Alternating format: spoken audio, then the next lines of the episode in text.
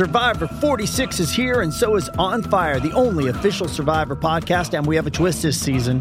The winner of Survivor 45, Dee Valladares, will be joining us every week. We're going behind the scenes of the biggest moments, the how and the why things happen, and the strategy and analysis you can only get from someone like me, a Survivor winner. Listen to On Fire, the official Survivor podcast, wherever you get your podcast.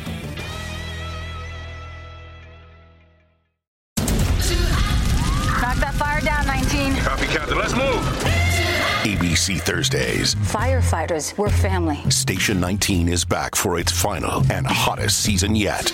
The subject has explosive chemicals. With fiery romances. You're the love of my life. And Andy is finally in charge. I'm gonna be the best damn captain the station has ever seen. Station 19. All new Thursdays, 10, 9 central on ABC and stream on Hulu. Dreaming of a better sleep? Tossing and turning is not your destiny. And Olly is here to help. Olly invites you to sink into sweet, sweet slumber to improve your mental and physical health and overall wellness. More than just melatonin, Olly's ingredients help you unwind your mind for a delightfully dreamy drift off. Sleep is on the way at Olly.com. That's O L L Y.com. Produced by the iLab at WBUR Boston. Welcome to Kind World. I'm Yasmin Amer. And I'm Andrea Asuaje. So, Yasmin, we've got some news for our listeners. This is officially the last episode of our show. I am really sad. I'm bummed, but I'm really glad that we got to make this show and that we got to make it together. How are you feeling? I mean, I loved making the show with you. It was it was wonderful to talk about kindness for the last 2 years of my life. It felt like a huge privilege. I mean, who gets to do that? And I really did love the show and working with you and interacting and talking to our listeners and hearing from our listeners. And it's just, you know, it's affected my life. That's what we're going to talk about today. We're not going to talk about the show ending as much as we want to talk about how it's grown. And who better to ask about that than past Kind World producers?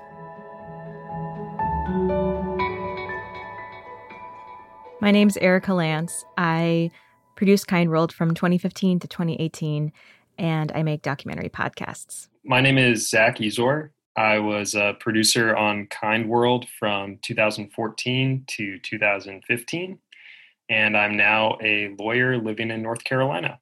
My name is Nate Goldman. I was Kind World's first producer. I am a senior editor at Medium, and I live in Brooklyn, New York. And Nate actually started Kind World in 2013. It started initially as a web project. It existed on Tumblr back when Tumblr was uh, a lot bigger than it is now the idea behind it was just sort of short, under three minute, non narrated stories of kindness. I, I, recorded the first one. It was the story, uh, this woman named Rebecca J. It's a story about a poetry book that she got as a kid, and it just stuck with her through 38 years. And we went shopping in downtown Crossing, and I found this poetry book. So I followed my mother around reading, reading, and she finally was like, Will you put that book back? So she made me put the book back.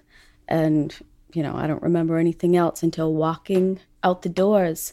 It was a blur, some guy in a suit and like a big overcoat.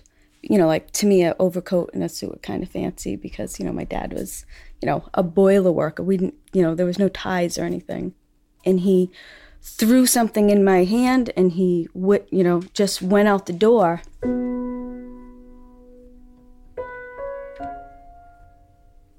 And it was a bag and it had the poetry book. I always tear up at this i don't know why. Oh, and he bought it for me.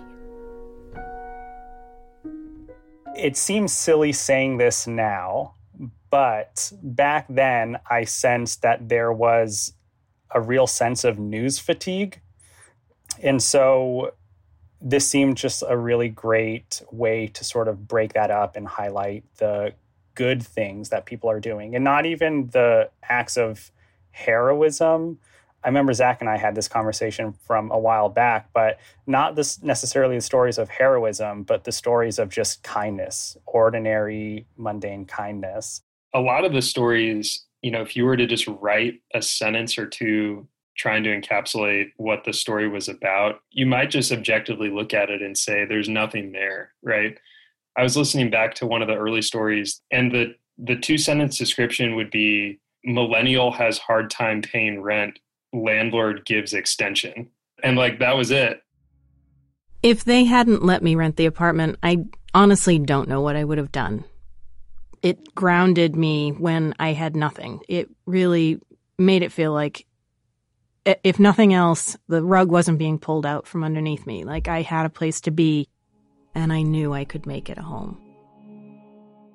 But she was at such a moment in her life, and the connection between, you know, the renter and the landlord ended up becoming so deep that the tenor of the story made it worth putting on, you know, the show. Um, so the the character of the stories, you know, is really what makes it. I think. Um, I agree. I think it's so much about the people who are telling the story. This season, we did an episode of a woman whose husband up and left her and her two very young children. She was struggling, and a friend just kind of said, I'm going to bring you dinner. Carla's act of kindness turned on a flashlight and it showed me, go this way. And gradually, things started lightening up around me and the path started showing around me. That's why it's so important to just do one little thing.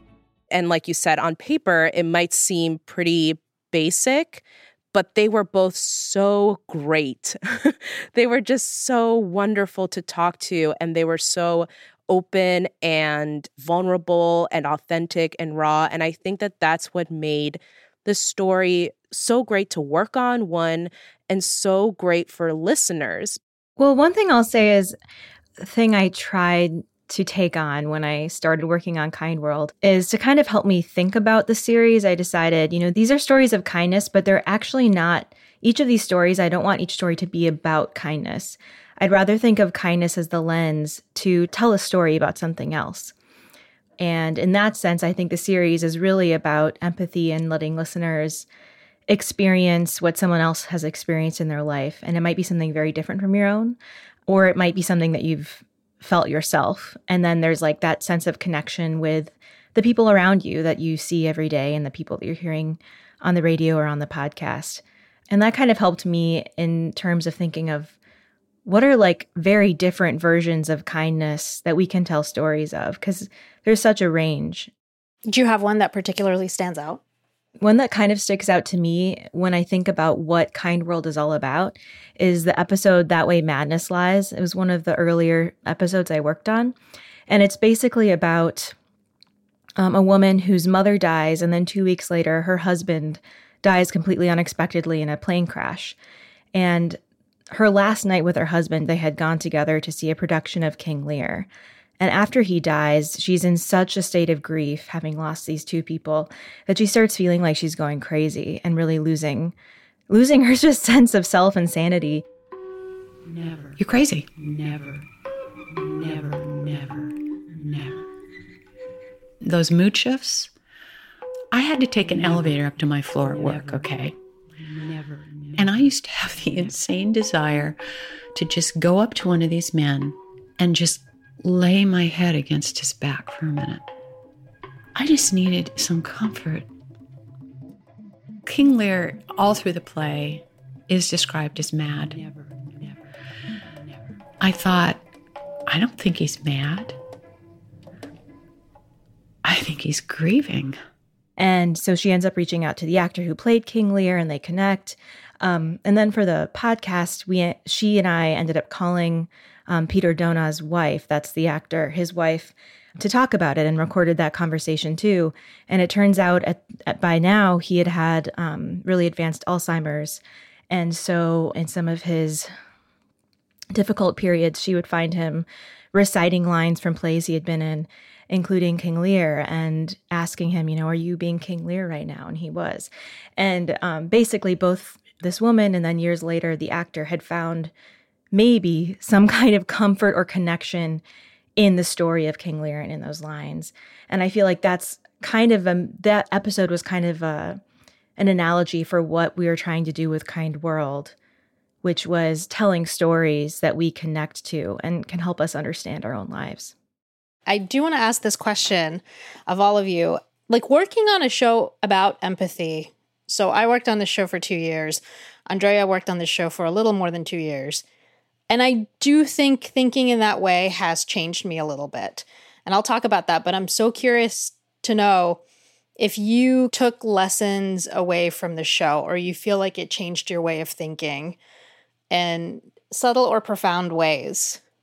When I went out to record, you know, these episodes, one of the questions I would always ask is how has this moment of kindness impacted you? Have you carried it with you in some way?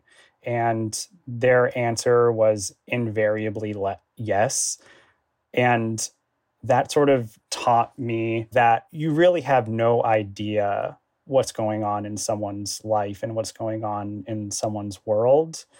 And it's remarkable how much the small things really do have these like resonating effects. You know, how much a small thing stays with someone and means more than the sum of its parts. And so I have, I know, very deliberately made an effort to keep up with the small things at the very least, because I've learned how much of an outsized impact they can have on someone. In addition to all of that, I'll say, as tough as it was to find some of these stories early on, the people who participated were so eager to share what had happened to them because they carried a hope that in doing so, there would be a ripple effect.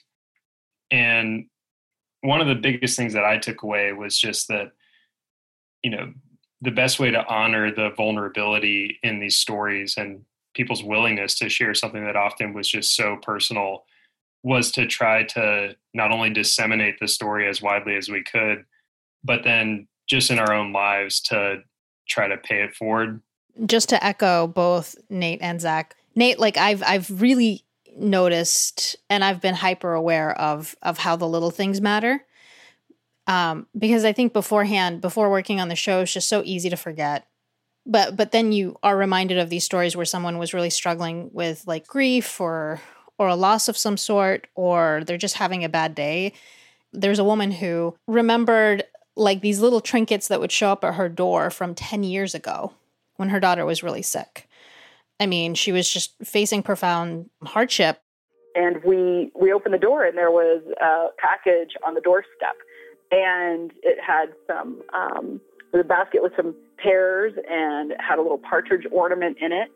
And we were just so delighted and so surprised, um, and thought that was really cute. And then the next day, there was another ding dong, you know, ditch where they rang the doorbell and they ran away and they left another little gift. You know, she called me a decade later to tell me about it. So that was a good reminder that being thoughtful and like helping people be seen or just seeing people is is a really core part of life and the impact is much bigger than you think it is.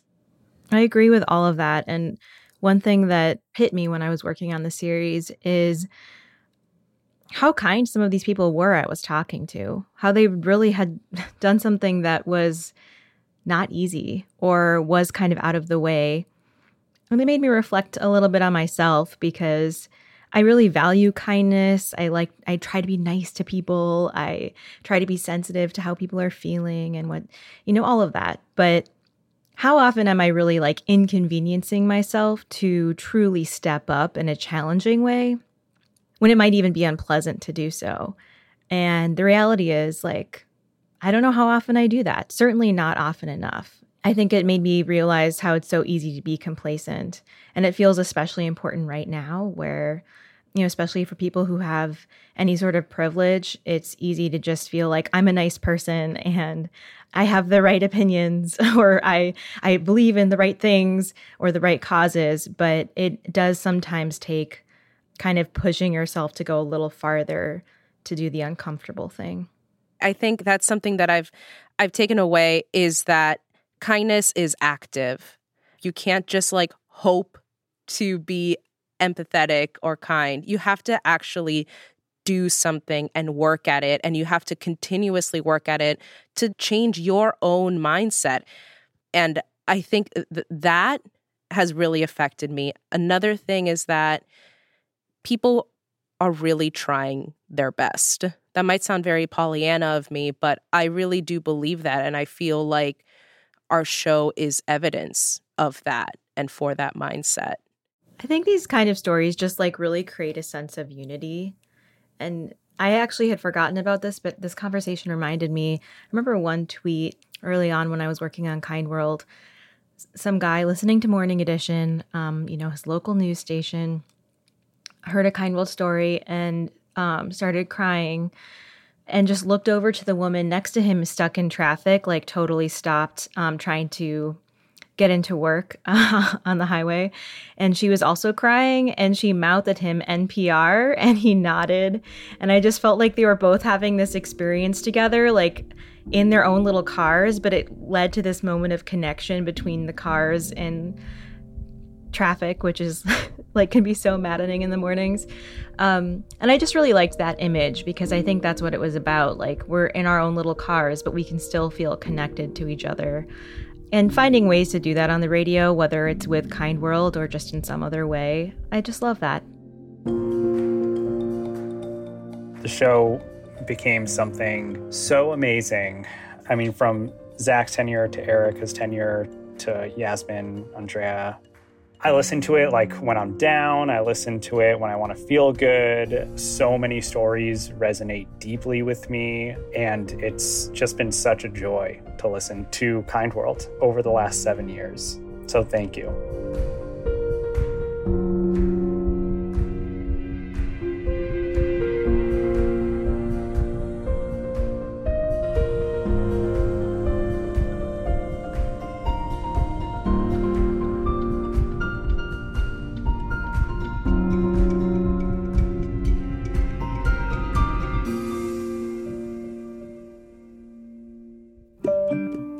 Thank you so much to Erica Lance, Zach Ezor, and Nate Goldman for joining us this episode. And thank you, our listeners. You've made this whole journey incredible for all of us here at Kind World. We will miss you so much. But remember, our stories are still in your feed for whenever you feel like you need a little inspiration or just a reminder that there's a lot of good in the world. So go back and listen. Kind World has been a production of WBUR, Boston's NPR station. Paul Vaitkus and Matt Reed have done our outstanding sound design. And a huge thank you to all of the WBUR engineers who've helped us make our show sound so beautiful. Sophie Eisenberg has been our WBUR fellow, and a special shout out to all of the interns and fellows throughout the years. You've been wonderful. Catherine Brewer has been our terrific managing producer and editor, and the one and only Iris Adler has been our executive producer. I'm reporter and producer Yasmin Amer. And I'm reporter and producer Andrea Asuaje. On behalf of all of us on the team, past and present, thank you for listening.